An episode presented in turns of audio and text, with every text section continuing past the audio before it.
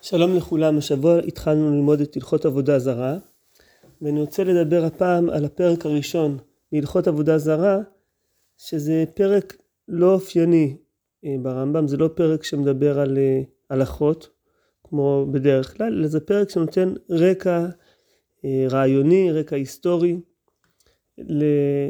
לעניין הזה של עבודה זרה ולהלכות של עבודה זרה.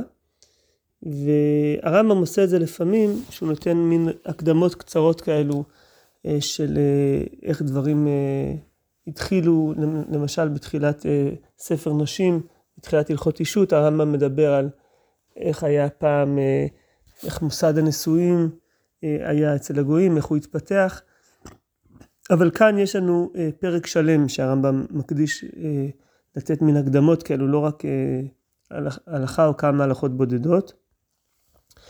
אז בואו ננסה להבין מה הרמב"ם רוצה בפרק הזה. אז, אז הפרק הזה בעצם מחולק לשניים, החצי הראשון הוא מתאר את ההתגלגלות של עבודה זרה בעולם, שהתחילה מימי אנוש, ואחר כך נדבר על מה קורה כשאברהם אבינו מגיע.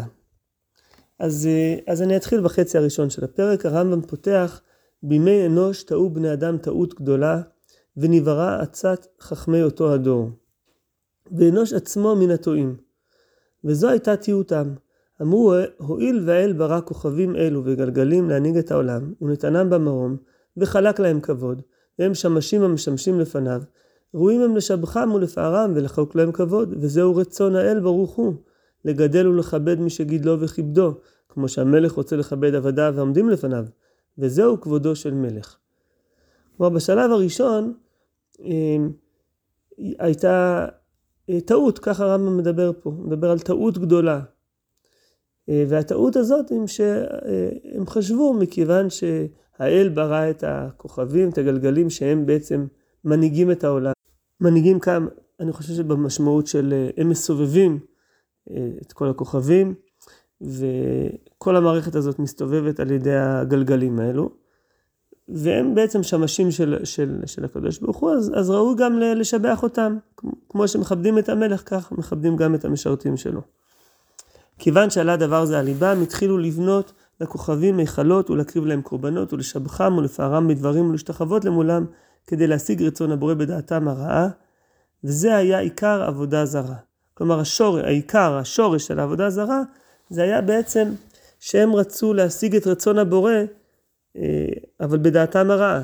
חשבו שלשבח ולחלוק כבוד לשמשים, זה רצון האל. ו... ואני קצת מדלג, ו...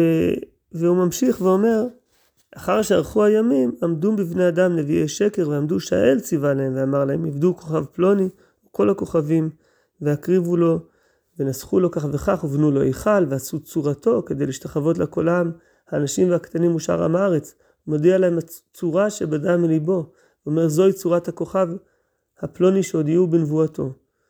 אז, אז כבר עכשיו, יש נביאים, נביאי שקר, שהם אומרים שזה גם ציווי, זה, זה לא רק מדעתם חושבים שזה רצון האל, הם, הם, הם כבר אומרים שהאל ציווה להם את הדבר הזה, והם גם כן מודיעים להם צורות, כל מיני צורות, של הכוכבים או כל מיני צורות אחרים, ש... שאת הצורות האלו הם כבר מתחילים בעצם להשתחוות ו... ולעבוד לצורות האלו בעצמם. והרמב"ם ממשיך ומתאר, והתחילו כוזבים אחרים, לעמוד ולאמור שהכוכב עצמו, הגלגל או מלאך דיבר עמהם, ואמר להם עבדוני בכך וכך, והודיע להם דרך עבודתו, ועשו כך, ואל תעשו כך. ופשט דבר זה בכל העולם לעבוד את הצורות בעבודות משונות זו מזו ולהקריב להן ולהשתחוות. אז יש פה, הרמב"ם מתאר איך הדברים מתגלגלים וטעות אחת שמתחילה במחשבה שהכוכבים זה בעצם המשרתים של, של הקדוש ברוך הוא, של הבורא וזה הרצון שלו שיכבדו אותו, לכבד את העבדים של המלך, זה כבודו של מלך, לאט לאט השמשים הם מקבלים כבר מעמד בפני עצמו, אותם כוכבים, ולא רק הכוכבים אלא גם הצורות שלהם מקבלים איזשהו מעמד. וככה הדברים הולכים ומתפתחים או מדרדרים אפשר לומר, וכיוון שערכו הימים נשתקע השם הנכבד והנורא מפי כל היקום ומדעתם ולא הכירו, ונמצאו כל עם הארץ והנשים והקטנים אינן יודעים אלא הצורה של עץ ואבן וההיכל של בניין שנתחנכו מקטנותן להשתחוות להן, לאובדן ולאובדן ולהישבע בשמן. רוב האנשים הם רק מכירים את, ה, את הפסלים, את המקדשים, ששם הם גדלו והתרגלו להשתחוות ול, ו, ולעבוד שם. והחכמים שהיו בהן, כגון הכומרים וכיוצא בהן, מדמים שאין שם אלוה אלא כוכבים והגלגלים, שנעשו הצורות האלו בגללן ולדמותן. כלומר, היותר מלומדים, אז הם, הם יודעים שהצורות, זה, זה לא, הם לא עצמם הדבר, אלא זה צורות של הכוכבים. אבל הצורות, זה, אבל הכוכבים, הם, הם האלוה. כלומר, המלומדים יודעים שזה לא הצורות, אבל הם עדיין חושבים שהכוכבים הם, הם האלוה. אבל צור העולמים לא היה שם מכירו ולא יודו, אלא יחידים בעולם, כגון חנוך ומתושלח ונוח ושם ועבר, ועל דרך זו היה העולם מתגלגל והולך, עד שנולד עמודו של עולם, שהוא אברהם אבינו. אז הרמב"ם אה, מתאר, כמו שאמרתי, את, ה, את ההתפתחות של העבודה זרה, ההתגלגלות של הדברים, ו, ובעצם אני חושב, כשמסתכלים, אז... אה, יש איזשהו מין אה, משהו הדרגתי, ש, שהולך ומתפשט לכל מיני אה, צורות ואופנים שונים של טעויות, אבל המגמה הכללית היא שבסופו של דבר, הדברים מביאים לידי שכחת השם, ו, וזהו, וככה אומר הרמב"ם, העולם הולך ומתגלגל והולך, עד שנולד עמודו של עולם, שהוא אברהם אבינו. כבר אפשר לראות מהביטוי הזה, עמודו של עולם, שאת ההרצה שיש לרמב"ם לאברהם אבינו, הזכרתי את זה, אני חושב, באחד מהשיעורים הראשונים, אולי בשיעור, בשיעור הראשון, בהקדמה של הרמב"ם, שאברהם אבינו הוא, אני חושב, אחד מדמויות המופת של הרמב"ם, הוא ומשה רבנו, אני חושב שהם הדמויות המופת המקראיות של הרמב"ם, ובניגוד לעולם שמתגלגל והולך, בלי שום יציבות, אברהם אבינו הוא עמודו של עולם, הוא מביא איזושהי יציבות, אמונה יציבה לעולם. בואו נראה איך הרמב"ם מתאר את זה. עכשיו לפני שאני אמשיך הלאה לחצי השני של הפרק, שהרמב"ם מתאר עכשיו איך אברהם אבינו מגיע לידי האמונה ואיך הוא מפיץ את האמונה הזאת בעולם, אז, אז אני רוצה איזושהי הקדמה מתודית לומר שהרמב"ם פה מתבסס על כל מיני מדרשי חז"ל, ומי שאין בפירוש של הרב רבינוביץ' ביד פשוטה, אז הוא מציין למקורות האלו, ומעתיק אותם, ואנחנו גם מכירים הרבה מהמדרשים האלו, זה מדרשים כאלו שמוכרים מהגן גם, אבל זה מעניין לראות איך הרמב"ם מעצב את הסיפור הזה.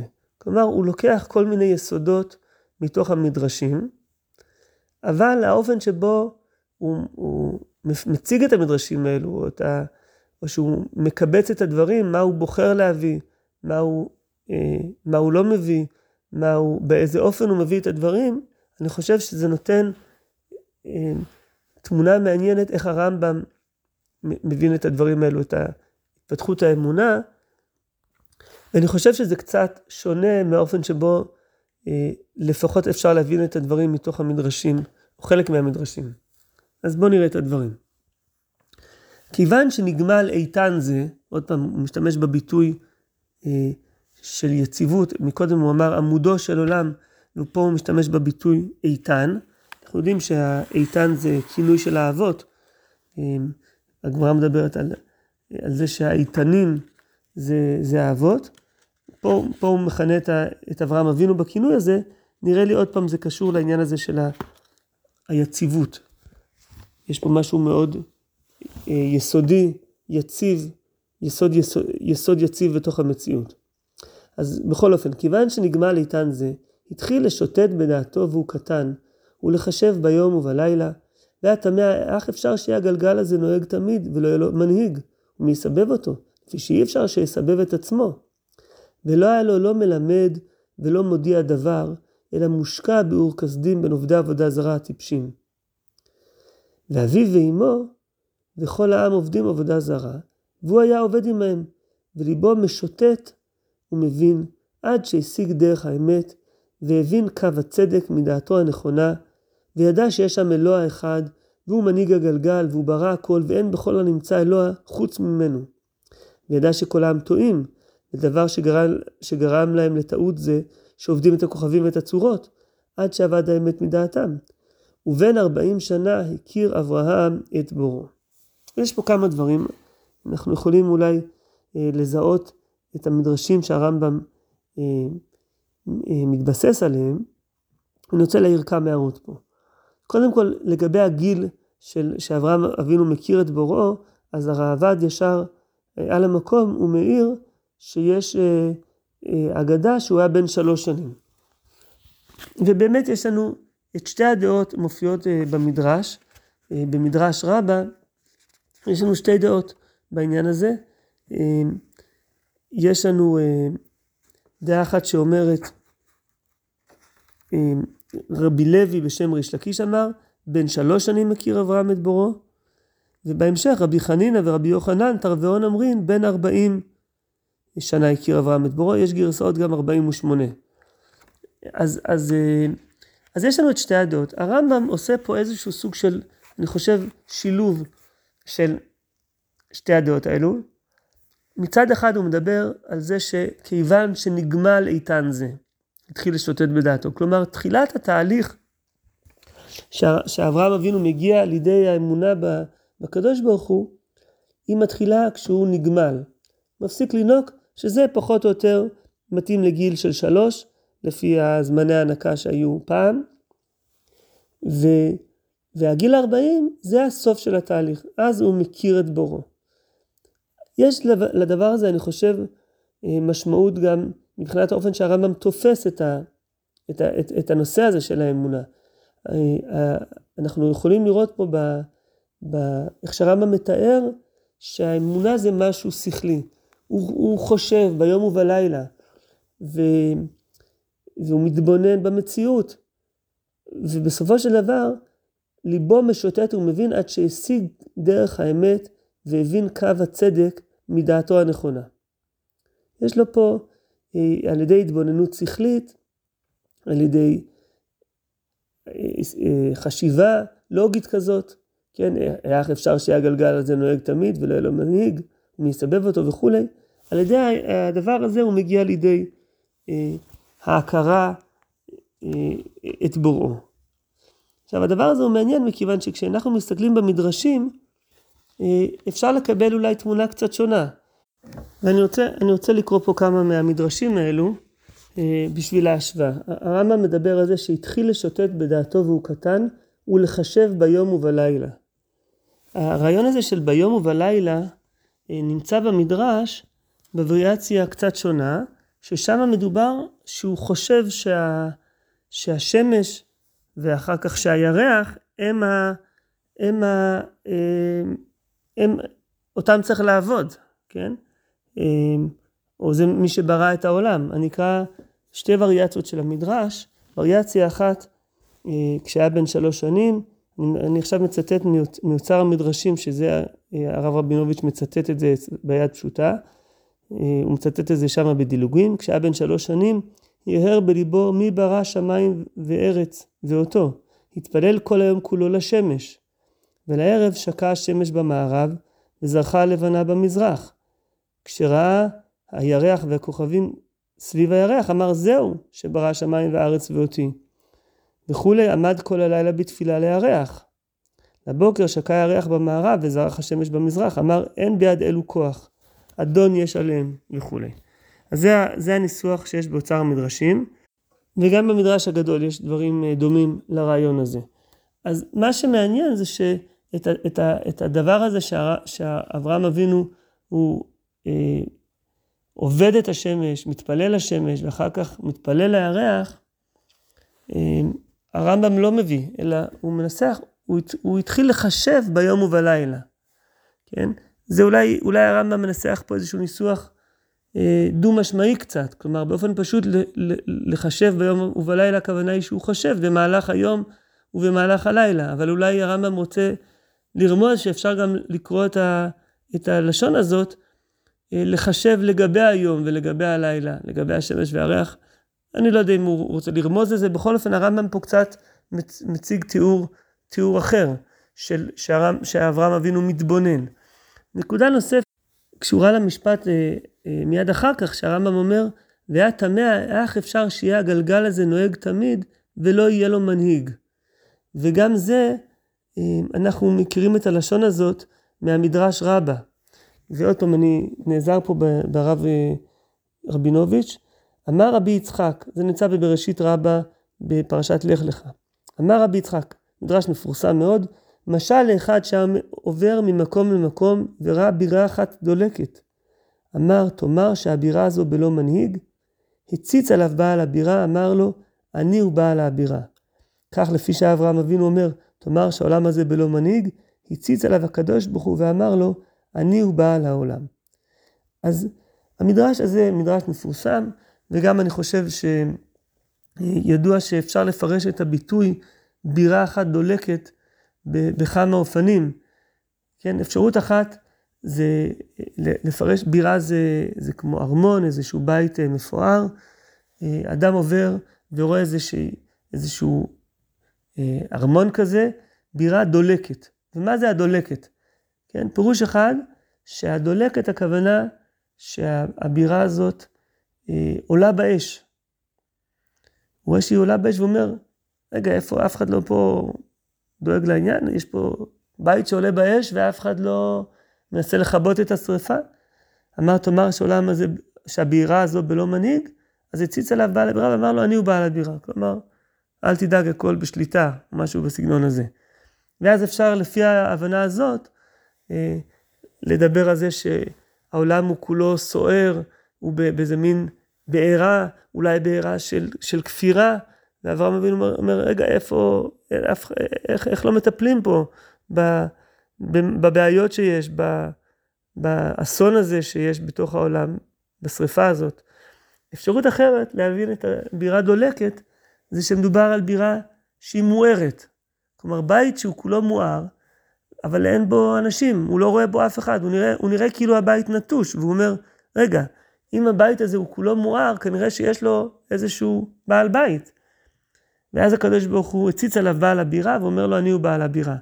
ו- וזה, האפשרות השנייה, יותר מתאימה לתיאור של הרמב"ם, שבעצם, הוא אומר, אני רואה פה, זה נראה כאילו יש פה בעל הבית, יש פה אה, עולם שהוא מתנהל, אה, ו- אבל מי, מי, מי, מי מנהיג אותו? כן? יש פה בירה שהיא מוארת, זה נראה שמישהו מנהל את, ה- את הבית הזה, אבל איפה? אז, אז זה כנראה הקריאה יותר קרובה לאיך שהרמב"ם קורא את המדרש הזה, אבל הנקודה, אני חושב שהיא העקרונית, ובזה שתי הפרשנויות שהצעתי שונות מאיך שהרמב"ם מציג את זה, זה קשור לסוף של המדרש. הציץ עליו בעל הבירה, ואמר, ואמר לו, אני הוא בעל הבירה. וזה שהמדרש מתאר מציאות ש, ש, שאברהם אבינו במבוכה. הוא אומר, איך זה יכול להיות העולם הזה? הוא בלא מנהיג, או חייב להיות שיש לו מנהיג, אבל אני לא רואה אותו, איפה הוא? והוא חייב שהקדוש ברוך הוא יציץ עליו, בעל הבירה יציץ עליו, יתגלה אליו, ויגיד לו, אני הוא בעל הבירה. אצל, אצל הרמב"ם אין התגלות, הקדוש ברוך הוא לא, לא מתגלה אליו, הפוך, הרמב"ם אומר, ולא היה לו, לא מלמד ולא מודיע דבר. ואיך הוא מגיע להבנה? עד, שהיא, עד שהשיג דרך האמת, והבין קו הצדק מדעתו הנכונה. כלומר, בניגוד למדרש, אני חושב שהאמונה מגיעה בסופו של דבר, על ידי איזושהי נקודה של הערה מלמעלה, התגלות מלמעלה, אצל הרמב"ם זה מגיע על ידי התבוננות אה, שכלית של האדם. וזו נקודה מאוד אה, אה, עקרונית. אני לא אקרא את כל ההמשך, אבל אה, באופן כללי הרמב"ם מתאר, איך שהרמב"ם מתחיל אה, לערוך ויכוחים, עם בני אור כסדים, ובמסגרת הוויכוחים האלו הוא גם כן משבר את הפסלים, זה קשור כמובן למדרש הידוע על שבירת הפסלים, אבל הרמב"ם מתאר אותו, מתאר את הדברים באופן קצת שונה, ובתוך הוויכוח התיאולוגי הזה, אז הוא מנצח את ה... את האנשים, כיוון שגבר עליהם ברעיותיו, ביקש, ביקש המלך להורגו. נעשה לו נס ויצא לחרן. והתחיל לעמוד ולקרות בקול גדול לכל העם ולהודיעם, שיש אלוה אחד לכל העולם, ולא ראוי לעבוד. והעם מהלך וקורא, ומקבץ העם מעיר לעיר, ומממלכה לממלכה, עד שהגיע לארץ כנען, והוא קורא שנאמר, ויקרא שם בשם אדוני אל עולם. זה הפסוק שהוא המוטו, של הרמב"ם בכל אחד מהספרים שלו, הוא שם את הפסוק הזה בשם השם אל עולם בפתיחה של כל הספרים שלו, וכבר הזכרתי שזה, אני חושב שהרמב"ם רואה את עצמו, כממשיך דרכו של אברהם אבינו שהוא קורא בשם השם, זה רעיון ש... שהרב קפח כבר כתב עליו, אז גם פה אפשר לראות, הרמב"ם מדגיש את הדבר הזה, את הנס של ההצלה מהכבשן, הרמב"ם ממש אומר אז נעשה לו נס, וזהו, לא מפרט, זה, הוא לא רואה את זה בתור משהו חשוב. גם זה קשור, אני חושב, למה שאמרתי מקודם. הנס הוא, הוא ביטוי של המקום שהקדוש ברוך הוא אה, אה, מופיע, ומראה לו, מראה לו שהוא נמצא שם, שהוא נמצא שם לעזור לו. אני, אנוכי השם אלוקיך אשר הוצאתיך מאור כסדים. ככה הקדוש ברוך הוא מציג את עצמו בפני אברהם בברית בין הבתרים, והרמב"ם, עובר על זה ככה מהר, נעשה לו נס ויצא לחרן, בלי להיכנס לזה, יותר מדגיש את העניין שאברהם אבינו פה עורך אה, ויכוחים אה, אה, תיאולוגיים, ואחר כך הוא הולך ומפרסם את, אה, את האמונה בהשם אה, בכל מקום, אה, וכיוון ש, שהיו המתקבצים לו ושואלים לו על דבריו, היה מודיע לכל אחד ואחד לפי דעתו, עד שיחזרו לדרך האמת, עד שנתקבצו עליו אלפים ורבבות, והם אנשי בית אברהם, ושתל בליבם העיקר הגדול הזה, וחיבר בו ספרים, והודיעו ליצחק בנו, וישב יצחק מלמד ומחזיר, ויצחק הודיעו ליעקב, ומינה הוא ללמד, וישב ללמד ומחזיר, כל הנלווים אליו. אז אברהם אבינו הוא לא רק שהוא ככה הולך ועובר, הוא גם מחבר ספרים, ממש מלמד את זה, הוא, הוא מלמד את יצחק, ישב יצחק מלמד ומחזיר, יצחק ממשיך את, ה, את הדבר הזה, וגם אחר כך יעקב אבינו, ויעקב אבינו לימד בניו כולם, והבדיל לוי ומינה הוא ראש, והושיבו בישיבה ללמד דרך אדוני ולשמור מצוות אברהם, וציווה את בניו שלא יפסיקו מבני לוי ממונה אחר ממונה, כדי שלא ישתכח הלימוד. והיה הדבר הולך ומתגבר בבני יעקב ונלווים עליהם, ונעשת בעולם אומה שיודעת את השם, עד שערכו הימים לישראל במצרים, וחזרו ללמוד מעשיהם, ולעבוד עבודה זרה כמותן, חוץ משבט לוי שעמד במצוות אבות, ומעולם לא עבד שבט לוי עבודה זרה. גם אני אתעכב רגע על הדבר הזה, אני חושב שהרמב"ם רוצה לחבר פה את העובדה שלוי לא עבד עבודה זרה, והוא השבט היחיד שעמד במצוות אבות, לזה שלוי הוא, הוא, הוא מי שנבחר על ידי יעקב אבינו, שיעקב ממנה אותו ראש, ומושיב, והושיבו בישיבה וציווה, ו, וציווה את בניו שלא הפסיקו מבני לוי ממונה אחר ממונה. כלומר, לוי הוא אחראי על העברת הלימוד, על העברת, העברת המסורת של דרך השם, של שמירת מצוות אברהם, מכיוון שהוא אחראי על המסורת הזאת, של מסורת האבות, אז הוא זה שגם לא משתכח ממנו אה, העניין, ולכן הוא, הוא, הוא לא עבד עבודה זרה. וזה קשור, לתכף נראה את ה, איך הרמב"ם מסיים את הפרק, וכמעט קט היה, והעיקר ששתל אברהם נעקר, וחזרו בני יעקב לטעות העמים ותהייתם, ומאהבת אדוני אותנו, ומשומרו את השבועה לאברהם אבינו, עשה משה רבנו ורבן של כל הנביאים, ושלחו. כיוון שנתאמה משה רבנו, ובחר אדוני בישראל לנחלה, הכתירן במצוות, והודיעם דרך עבודתו, ומה יהיה משפט עבודה זרה וכל הטועים אחריה. וכך הפרק מסתיים.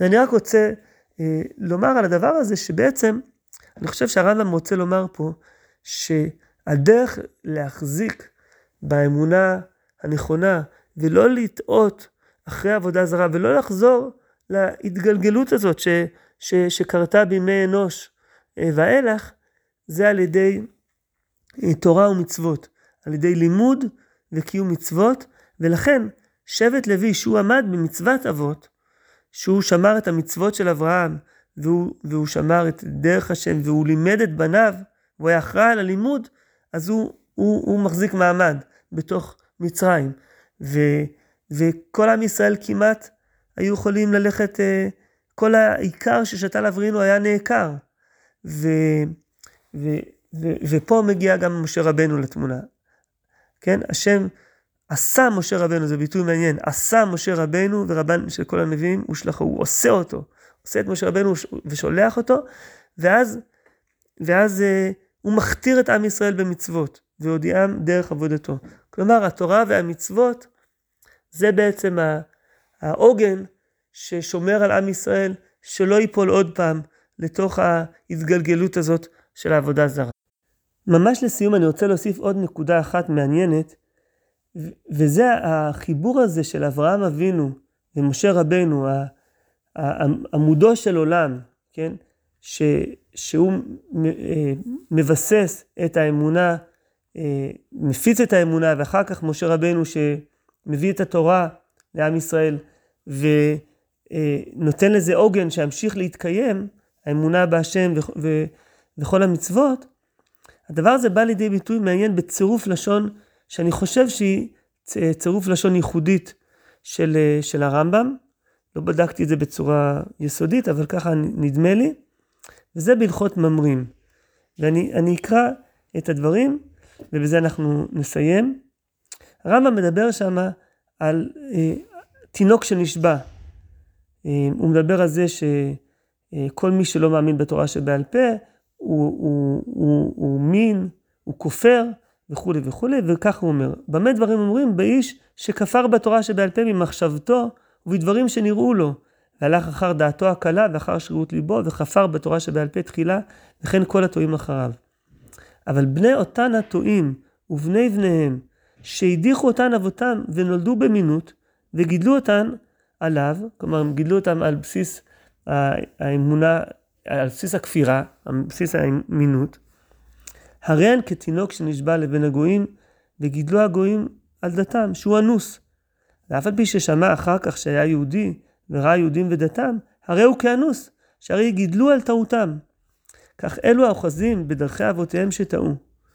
אז עד כאן הוא מתאר את התינוק שנשבע, שבעצם הוא אנוס בדעות שלו, בכפירה שלו, כי ככה הוא גדל.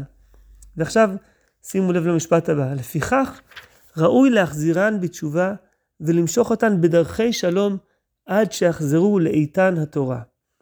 אז הביטוי הזה, איתן התורה, הוא, הוא ביטוי מיוחד. נדמה לי, שאם אני, אם אני לא טועה, שהלשון איתן, היא מופיעה רק אצלנו, ובהלכות ממרים. אצלנו איתן זה אברהם אבינו, כיוון שנגמל איתן זה. וכשהרמב"ם אומר פה, למשוך אותם בדרכי שלום, עד שיחזרו לאיתן התורה, אני חושב שהוא מדבר פה על החיבור הזה של אברהם אבינו ותורת משה רבנו. אז זה, זה הרעיון, שהאיתן התורה זה בעצם נותן את, ה, את הקיום של עם ישראל. אז ש, שנוחז, שנוחז חזק באיתן התורה, ו, וגם נמשוך את כל מי שלא מחובר לאיתן התורה, נמשוך אותם בדרכי שלום עד שיחזרו לאיתן התורה.